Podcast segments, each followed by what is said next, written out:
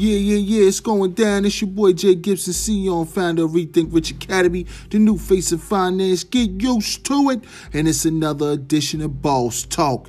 It's Boss Talk 9, aka 6 9. We gonna get right into it. Is he a snitch or is he a genius? You let me know. This is late night boss talk. Cause if it's after midnight and you ain't up, then you ain't down. Ow!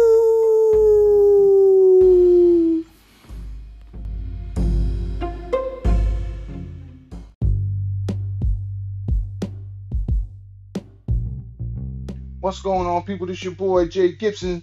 We back, we back, we back with the Wolf Pack. So it's going down. So I mean, the whole world is talking about this kid Tekashi Six Nine, and I just wanted to touch on this so that the people could have some perspective from an insider, from an industry insider, you know, to give you guys what's really going on. So there's two competing sides right now, or arguments. You have the people who say, you know, yo, he's a rat he's a snitch. You know, you can't let him come in the game and take over and do this and do that and blah blah blah blah blah. The culture, the culture, the culture. Then you have another side of the fans that are in the media that are saying, "Yo, this guy, they really don't care, you know, what happened, or they're empathetic to his situation." I mean, this guy, we all saw, you know, the tape. Everybody who's anybody, I mean, at this point, um, has heard of Tekashi Six Nine, um, even if you're not a fan of hip hop. So there were videos that came out um, back in uh, 2018, late 2018, early 2019, of you know reportedly Tekashi Six Nine being kidnapped, um, and then all of the news came out and and you know secret recordings, you know talking about people that were you know other affiliates within the industry as well as some of the street culture guys saying that they were gonna AKA super violate him which you know doesn't mean anything good, right? So you know that that's a situation where it's kind of like a what would you do kind of factor. Now, just to give you guys some backstory, if you've never heard of Tekashi Six Nine, he's a rapper from New York City who, over the last three years or so, has gained prominence mostly off of controversy. For anybody who's a hip hop fan, it's basically um, the new Millennium's uh, version of 50 Cent, who came into the game disrespecting everybody in the game. He had a hit single um, underground hit called How to Rob. So, you know, playing off of that, Tekashi Six Nine um, came out with a single, you know, he had this single demo, which, you know, really kind of glorified the gang culture. It had a lot of, you know, imagery in there, different, um, you know, people promoting gang signs, pistols, and just, and it just really kind of was like a full fledged uh, promotional video for the street lifestyle. So that obviously got some attention online. People who, you know, who are either affiliated or just fans of the street culture, the gang culture, you know, gravitated to that. In entertainment, I mean, we saw this before, all the way back to Death Row Records with the whole glorification of the Bloods and the Crips and the, the infamous picture of Suge Knight sitting on the Rolls Royce with the all red suit. He's, he's up there with Tupac and, you know, everything that came after that. So in hip hop, there's a there's a, a mainstream culture of musicians who just put out music and you know obviously they may embellish some of their lifestyle um, but it's understood that it's entertainment right at some level. But what happens uniquely in hip hop is excuse me um, we usually you know as hip hop artists they are burdened i would like to say with this whole notion that they have to live their lyrics and they really are living what they're saying. That's part of the branding. That's part of the, you know, the propaganda that attracts the audience, right? Whereas you watch mob movies, we've all, you know, Goodfellas and The Godfather and all of these movies, you know, The Sopranos, but the actors aren't saying, hey, are you really a wise guy? You know, are you really living by the mob code? But in hip hop, it's, you know, you have to be so called the hardest gangster. Now, there is an element of people who say, hey, if you're promoting this, that you're saying you're this and you're that. When you go out into the street and you're out there performing these songs and you go into the public, people are going to want to, eh, you know, what they call test your gangster. If You're talking all of this nonsense, especially in Six Nine's case. He became the what they call the, the king of the internet trolls. So he would, you know, um, just blatantly taunt people and nobody could steal. First, it started with he had some jewelry, nobody could steal his jewelry. he was the hardest gangster out here, you know, clowning people from LA, saying you guys are not no, you know, real gangsters. I go where I want, I do what I want. Nobody's gonna touch me. So when you say things like that on social media, they're gonna spread and people are gonna want to, you know, see what you if you really, you know, if you about that life as as far as what they say. So you can't expect people to not react to that when you're taunting, you know, street people and telling them, hey, you know, I'm tougher than you, and he's a little small kid, right? So that's what got him, you know, his first initial fame. And then there were a few incidents, a few fights, and you know, uh, uh, uh, which turned and escalated into shootouts and robberies and all this different, you know, criminal activity that started becoming the main story and not the music. In fact, a lot of people that are against Six Nine will argue that that you know the sensationalism and the propaganda and the trolling is what his actual brand is, and he's not really that talented as a musician. Um, what the debate is from the other side is that people are saying, hey, this kid, yes, he may not be a real gangster, but if you start looking at hip hop, you see that most of the people that are in the, the culture are not what they say they are, or not to the degree. They may have people in their camp, people in their, you know, um, circle that may have a certain amount of street credibility, which, you know, is very interesting from a business perspective because it's a business where you can translate your reputation into dollars. So there's people within the industry that are known, um, that have reputations, and that reputation is what you know garners them a certain level of respect. What comes to mind um, not that these two these people are anywhere you know i would say a real a, a real version of what uh six nine may be talking about is a guy named J. Prince right? Now J. Prince you know not to say he's a gangster or whatever but he has been known to have a certain level of respect. He handles his business but he stays behind the scenes. Um Suge Knight had that whole persona of you know hey i'm a, I'm a gangster but he ran a multi, you know, million dollar, hundred million dollar, multi hundred million dollar business and enterprise, and with became one of the most successful young businessmen, um, you know, I would say in music history. So he was able to translate uh, his, you know, street credibility. Uh, one surprising people that you may not know that you might say, what? Were the Isley brothers. Now, while Ron Isley is also known as Mr. Biggs, you know, he's you know, everybody looks at him as this smooth R&B singer. The Isley Brothers, you know, basically were the Wu Tang of their day, and there was a bunch of brothers, some of which had some street credibility, and there's old stories of them, you know, running up in radio stations, slapping up the DJs, you know, intimidating people to play their records or make sure they had their money when they come to these different cities. So um, to perform. So, you know, this has been going on for years uh, in the music business, but specifically in hip hop, you've had this whole um, battle between keeping it real and you know rappers who are fake and st- call them studio gangsters. So Tekashi is just the latest version of what you would say.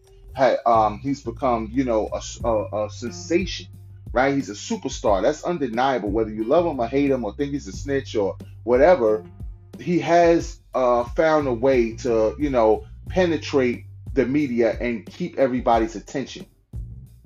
Now, um, you know, just to give you some backstory on the case, in 2018, um, he got caught up in an investigation that the FBI was investigating his crew, which was called Treyway, um, and that they were under investigation for a number of crimes. Of that, they had people who within their crew that were informants, and that's key. And I'll get back to that in a minute. People who were already compromised and given information. This is how the federal government was able to put cameras within their vehicles. They knew where their movements, they knew everything that was going on. And so it was just a matter of time before they closed ranks because 6 9 was causing so much controversy on the internet and within the industry that he was publicizing a lot of the beefs. Um, and as I said before, you know, started out with just a few fights that went viral on the internet because it was like, hey, you know, he's fighting this guy or such and such crew is fighting this crew. But then it became violent. Um, you know, we even had a few fatalities, you know, um, that resulted from altercations surrounding people in Six Nine's camp. So, uh, you know, obviously we don't want to glorify, um, you know, violence or death or anything like that. But I'm just, you know, mentioning that to say that this became real.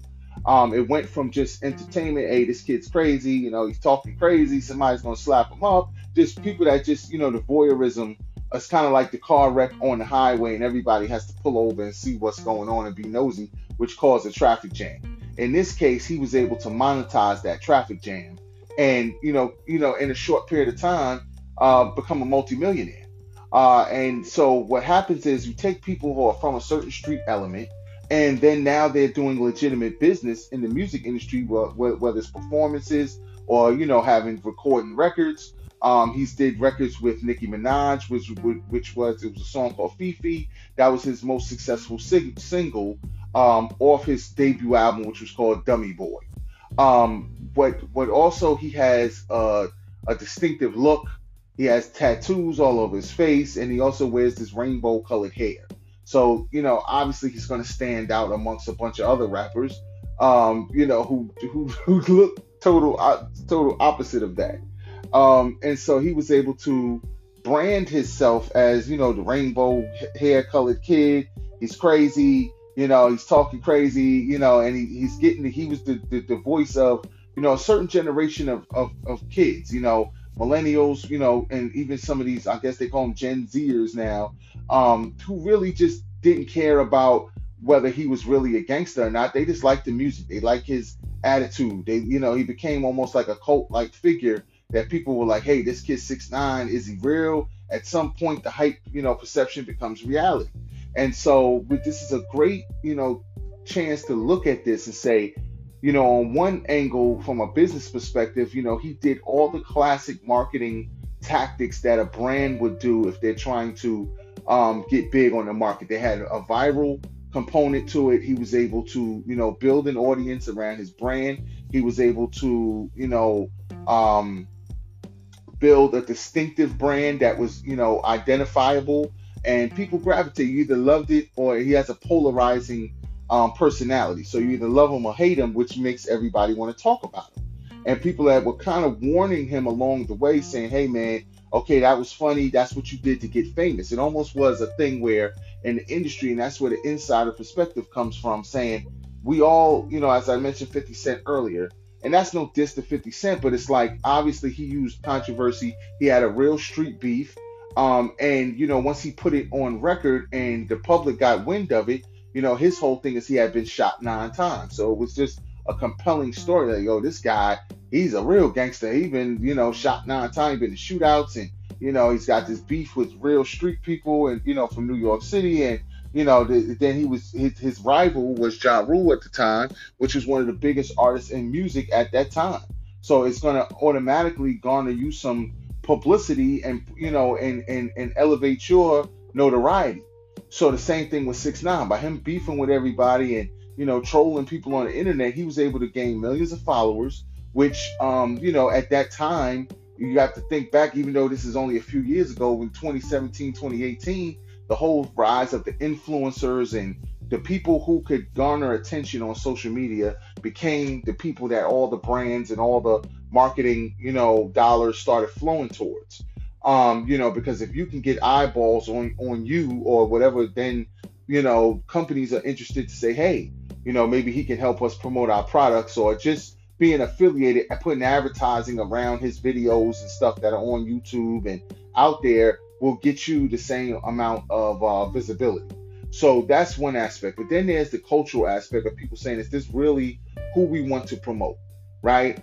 Um, you know, he's promoting gang violence, he's promoting you know, uh, uh, just a lifestyle that really isn't positive, um, and can result in a lot of violence. Now, I'm not going to sit here and sound like the old man in the room because, as I stated earlier, this reminds me of the death row days.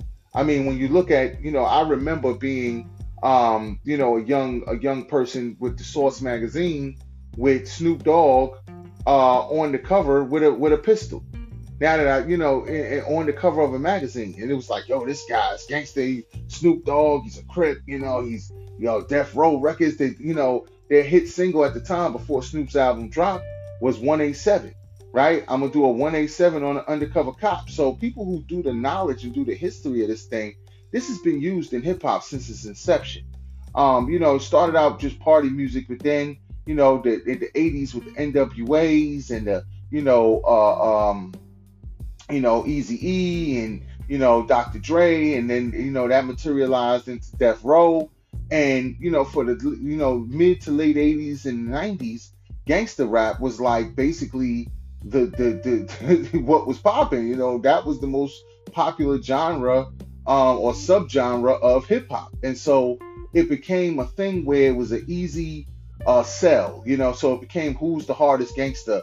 You know, and then from the artist perspective, when you know every artist had an entourage. So even if the artist wasn't a gangster, he had gangsters, like I told you, in his circle, people that were around him, and that created a mystique that people were attracted to, and it just became who has the the you know became the story, the narrative, whose story was more compelling, who seemed more authentic, who seemed more real.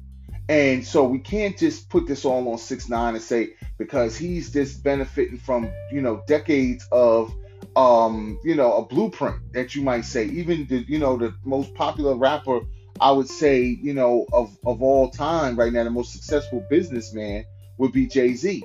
Jay Z's whole story and origin story he tells you that he was a crack dealer right now he doesn't say he was the hardest gangster in the world but he does say hey I was one of the biggest hustlers um, you know, out there in the 80s, and I was able to take that money, and now I'm a businessman and I'm doing my thing. But this is where I started from. So every single, you know, star you can name within the hip hop circle had some type of origin story to, hey, this is where I'm coming from the struggle. Um, and there's always been people who get exposed as we go along, as well as in any industry. You could have a soda brand that says they have, you know, all natural ingredients, and then they get exposed you know, for what they were actually putting in the product. But only in, you know, urban culture and hip hop do we say that, hey, this person, you know, we've watched, you know, the Tupacs and the Biggies, and people actually lose their life, and hundreds of other people, you know, over the years. We only kind of, you know, glor you're not glorified, but we only kind of name Tupac and Biggie because those were so important at that time, you know, um, you know, it, it, to lose those two great rappers at, in their primes right? And young men. I mean, when you look at it, I think Biggie was 24, Pac was like 26, maybe 27. So these young men weren't even 30 years old yet. And you look back and say, wow, that was really young to not only be, you know, a millionaire going from being broke, um, you know, barely out of high school, if you dropped out or whatever, to, you know, two or three years later, you're a millionaire and you're one of the biggest known celebrities in the in the world at that time. So that is is a transition in itself. And so we have to take that and then now take that lens and look at a person like six nine. Now, when he went to trial, and like I said, you know, 2018, he was picked up by F- the FBI and put, you know, they offered him protection at first. They let him know, hey, we're investigating. This is what's going on. You know, these guys, you know, are really aren't your friends. Um, you know, and they're doing all this criminal activity that's going to lead to them going down you seem we know you're not the, the ringleader, even though on you know uh you know on the media and out in the public you're personifying yourself, you present yourself that you're you're the kingpin, you're the man. We know who's really behind the scenes, the people behind you that are doing the real criminal activity. That's who we want. We don't really want you, um, but we'll take you down with everybody else if you don't cooperate. At first, you know, he said no to the protection, but then about within a week later, um, they presented him with more more charges and saying, hey, you're going to do up to about 30 years, 40 years if you don't, you know, cooperate with us. And I and I believe at that time, he, you know, he had experienced him the attempted uh, kidnapping. Um, there was extortion things that happened with his family.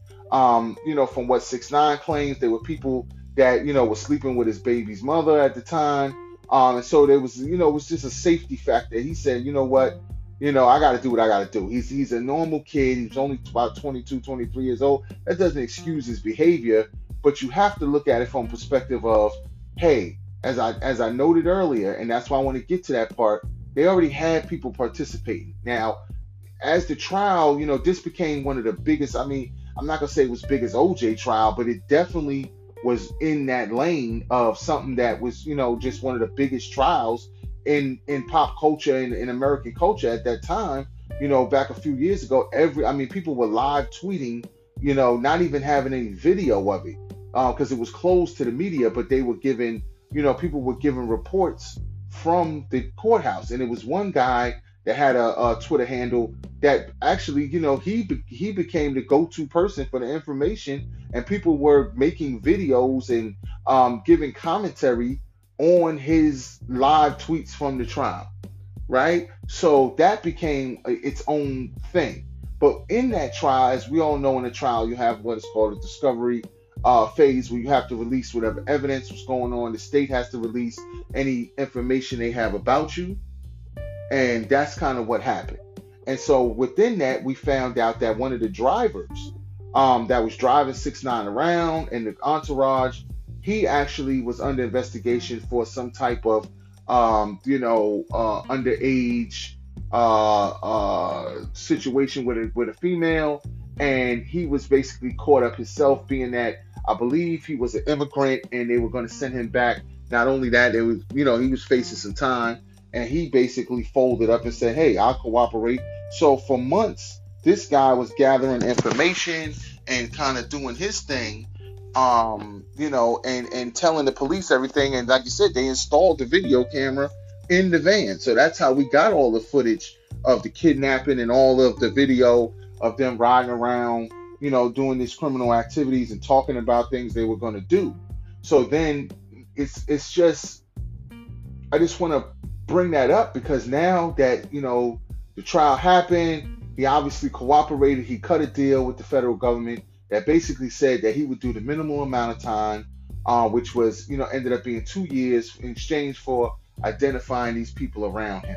Um, you know, who at that time he had no loyalty to. He felt that they betrayed him. They were stealing his money. There was a whole thing that came out where, you know, he was supposed to get a certain amount of money for a certain amount of shows, and he was only getting a portion of that, and they were basically embezzling the rest of his money.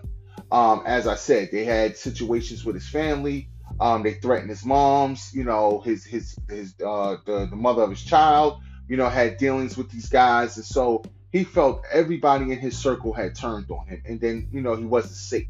So I'm not condoning him, you know, doing whatever he did. I feel like the things he was responsible for, you know, he should have manned up and been able to, you know, take the brunt of whatever came from that.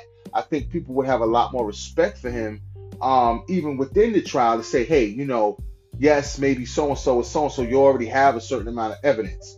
Um, because common sense says, hey, if they have a video of you guys doing all this stuff, you know, there's the argument that people are saying, is that really snitching? And that's kind of where I'm at with, and I'm kind of still in that phase of saying we have to, we can't just point blank say, yes, the guy is. I do I think he's smart for doing what he did? Um, no. Do I think he kind of made his own bed? It's time for him to, you know, it, it would that was a you know time where if he would have gotten a sentence of say, hey, you're going to do five years, right? and you know um, you did you know cooperate with gang activity you were involved in some drug activity you were involved in you know incidents that related to shootings where you directed these street guys and so that's what made it so interesting was six nine because he had the money and the influence calling the shots or were you know the street people calling the shots. And i think at certain points of his you know his his rise to fame the relationship shifted.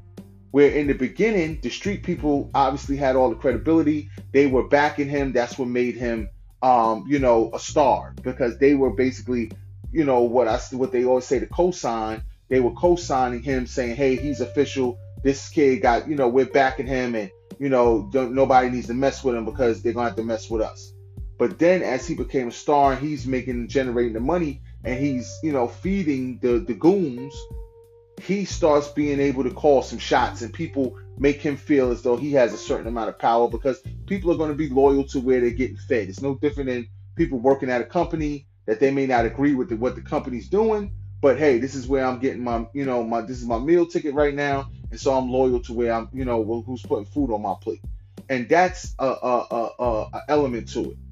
But as I said, do I agree with him, you know, cooperating with the government? No right? Do I think that that was smart to do in his situation? He may not have had any other options.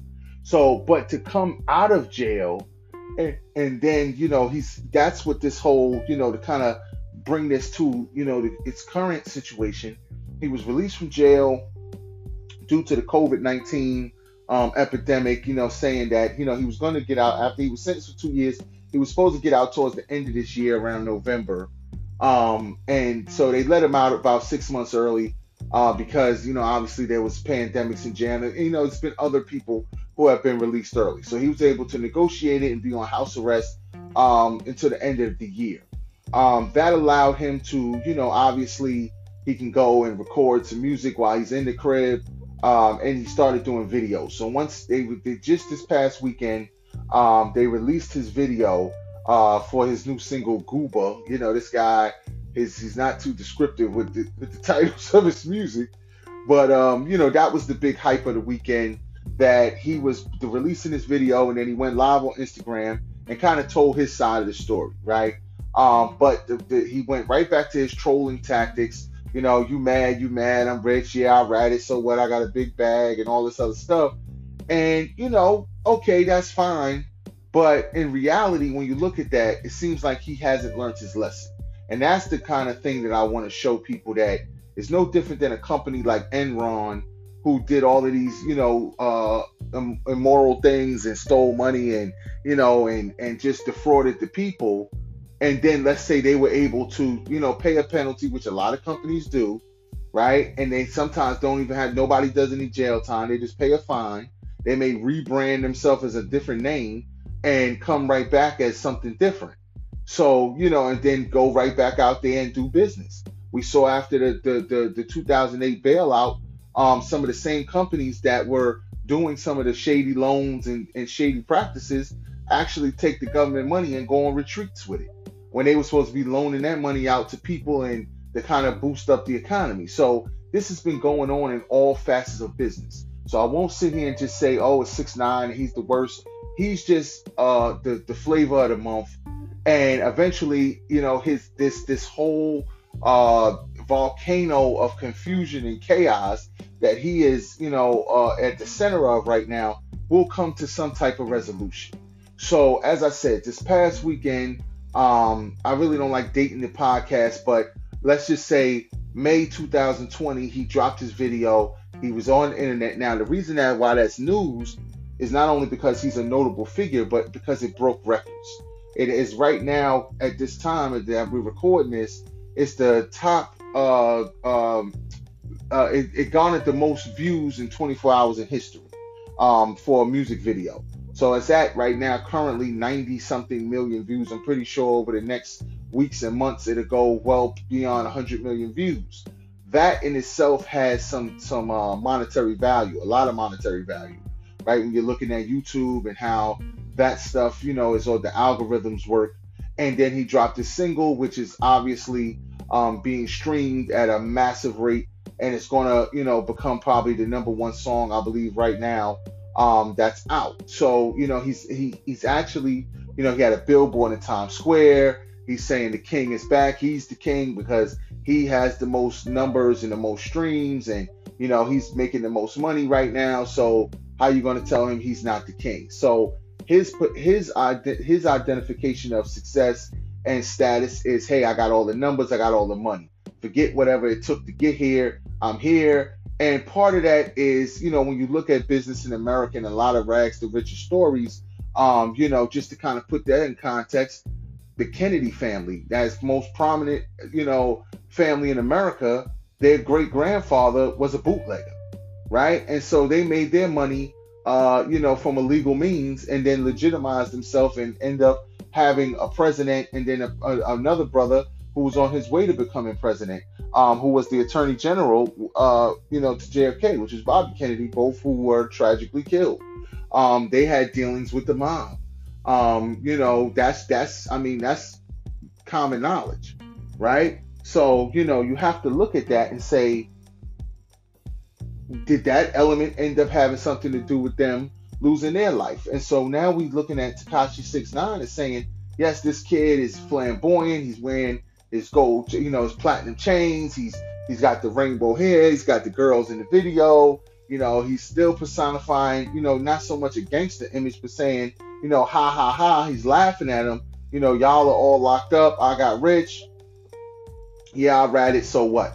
So that has obviously had a, you know, polarizing effect in hip hop, right? And that's the key word. That's why I keep using it, polarizing, because there are people who say, yo, the kid is making his fans are saying, we don't care what happened. We understand these guys were extorting him. He did what he had to do. And I really don't care because I like the music. Most of his fans are, you know, suburban kids, different ethnicities, not necessarily the kids in the hood.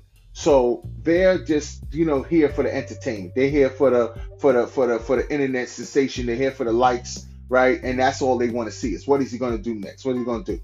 But then you have people within hip hop culture who are saying, you know, um, this kid is whack. You know, he's personifying everything we don't want.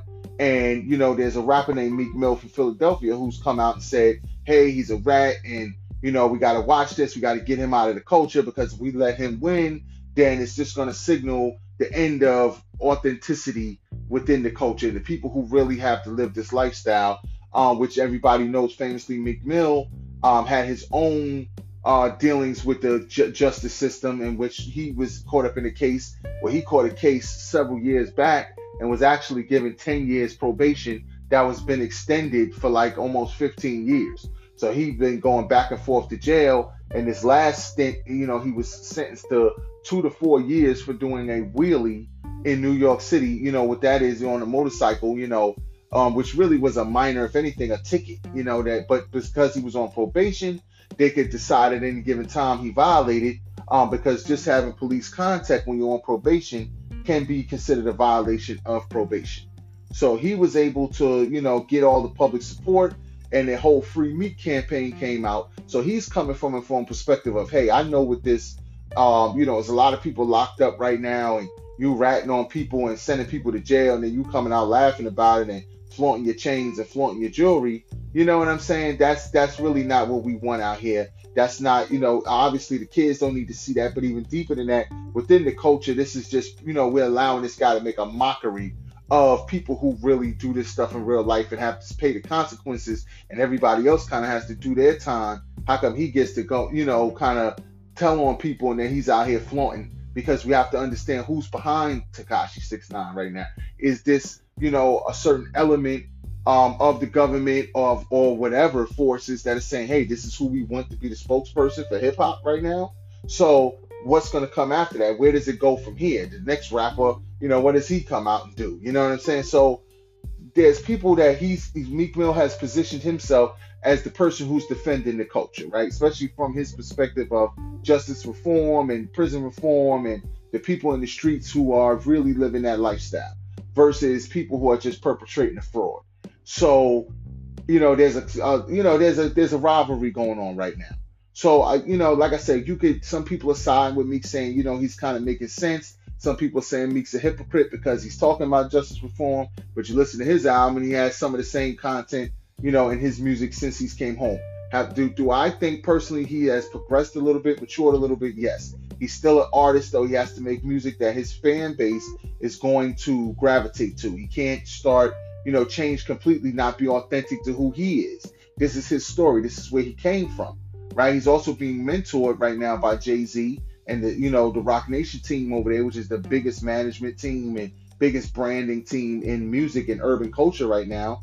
And you know, he's positioned with some people that are saying, "Hey, this, like I said, this was Jay Z's story. So he came from a criminal background, changed his life, became a successful businessman, and has been, you know, and he hangs out with Warren Buffett, and you know, has uh, risen, you know, his business to where he's, you know, considered a billionaire at this point.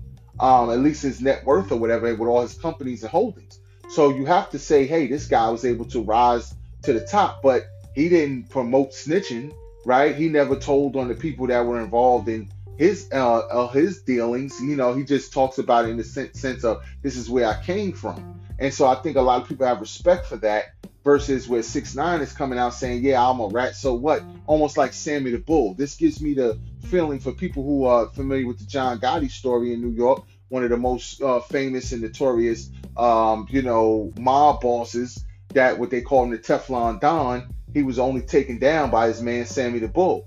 But Sammy the Bull, you know, has such a reputation as a real murderer and a real a real gangster, a real mobster. And you know, he yes he told, but then he actually cut his deal and came home, and he wasn't hiding or he wasn't doing anything that um, would, would would signal that hey, you know, I'm hiding from these guys or I'm scared of these guys. So, you know, he has that type of six nine, has that same type of vibe of, hey, I don't care. The difference is he's not Sammy the Bull. He doesn't have the resume or the pedigree um, or the respect within his circle um, to to garner all of this, you know, bravado.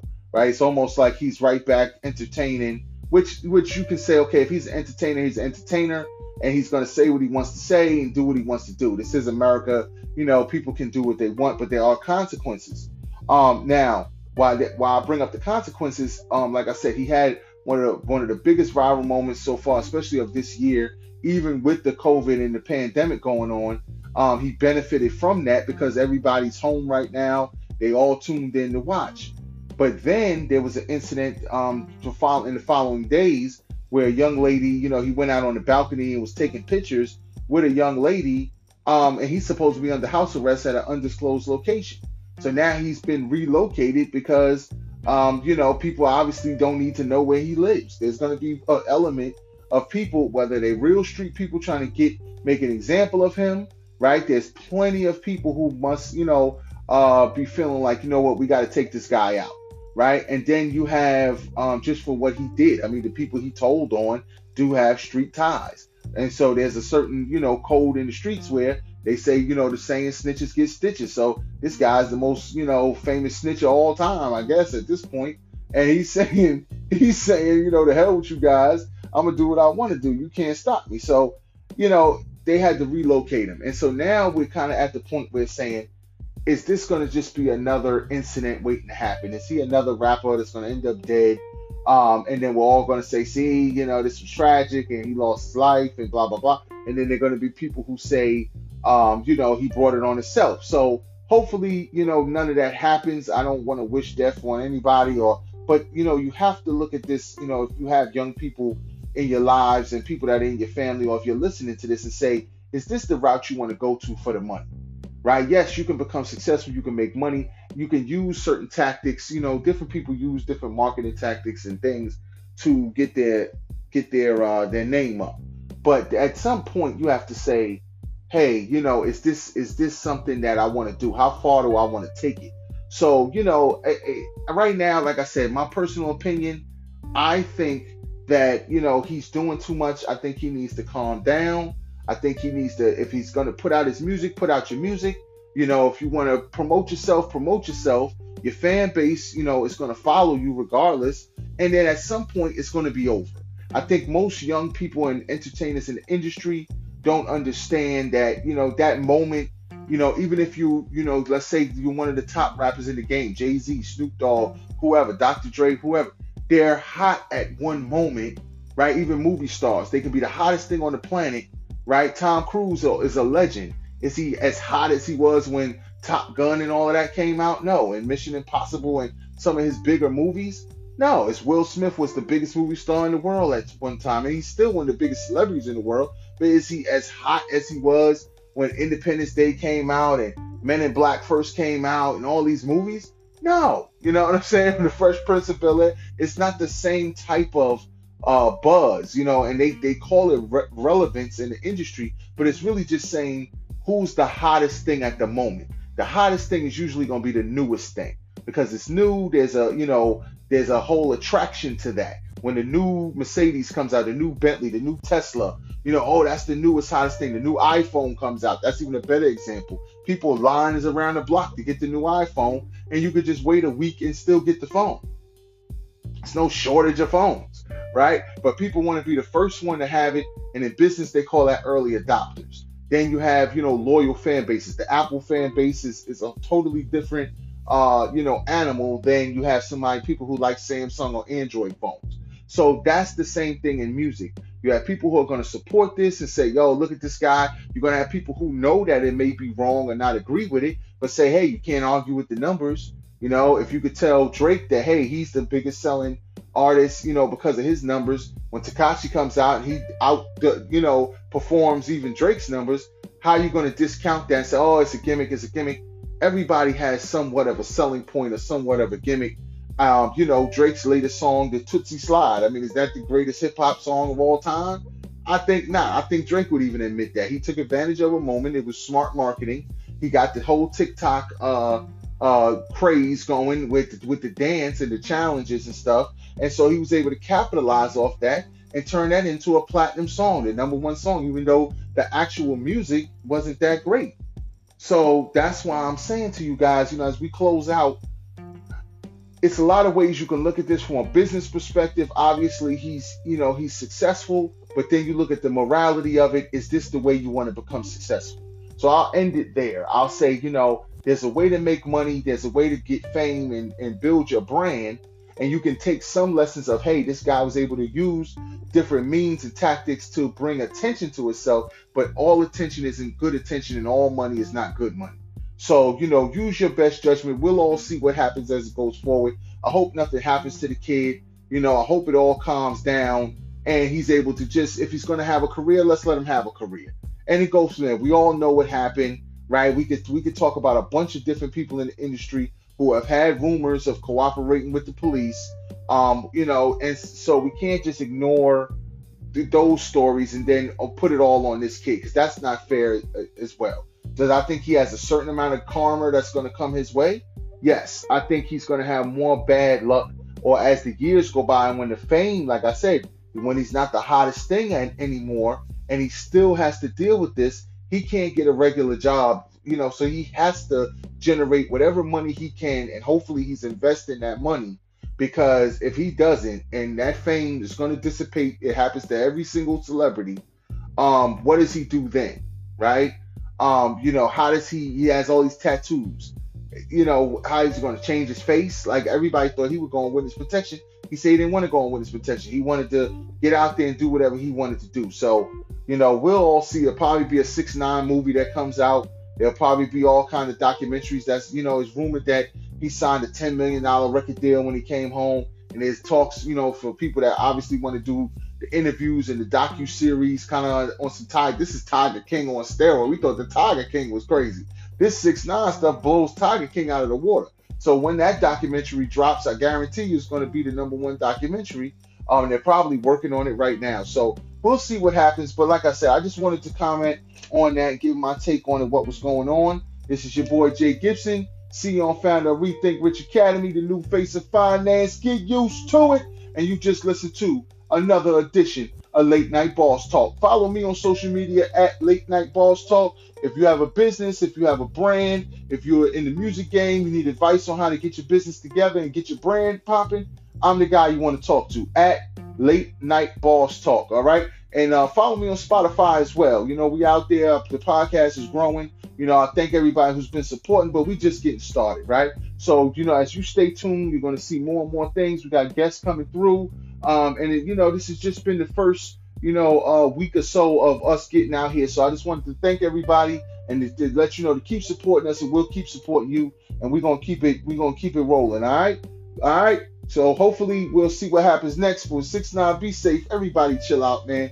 It's a, gonna be a hot summer. Once they release us out of quarantine, man, we don't need to see a bunch of violence and people getting killed. And now, you know, it's a whole nother element of safety out here with these kids, and um, you know, people trying to emulate that. So let's all just kind of enjoy the music and watch the show, and hopefully nothing turns to violence. All right. So I'm gonna sign off with that.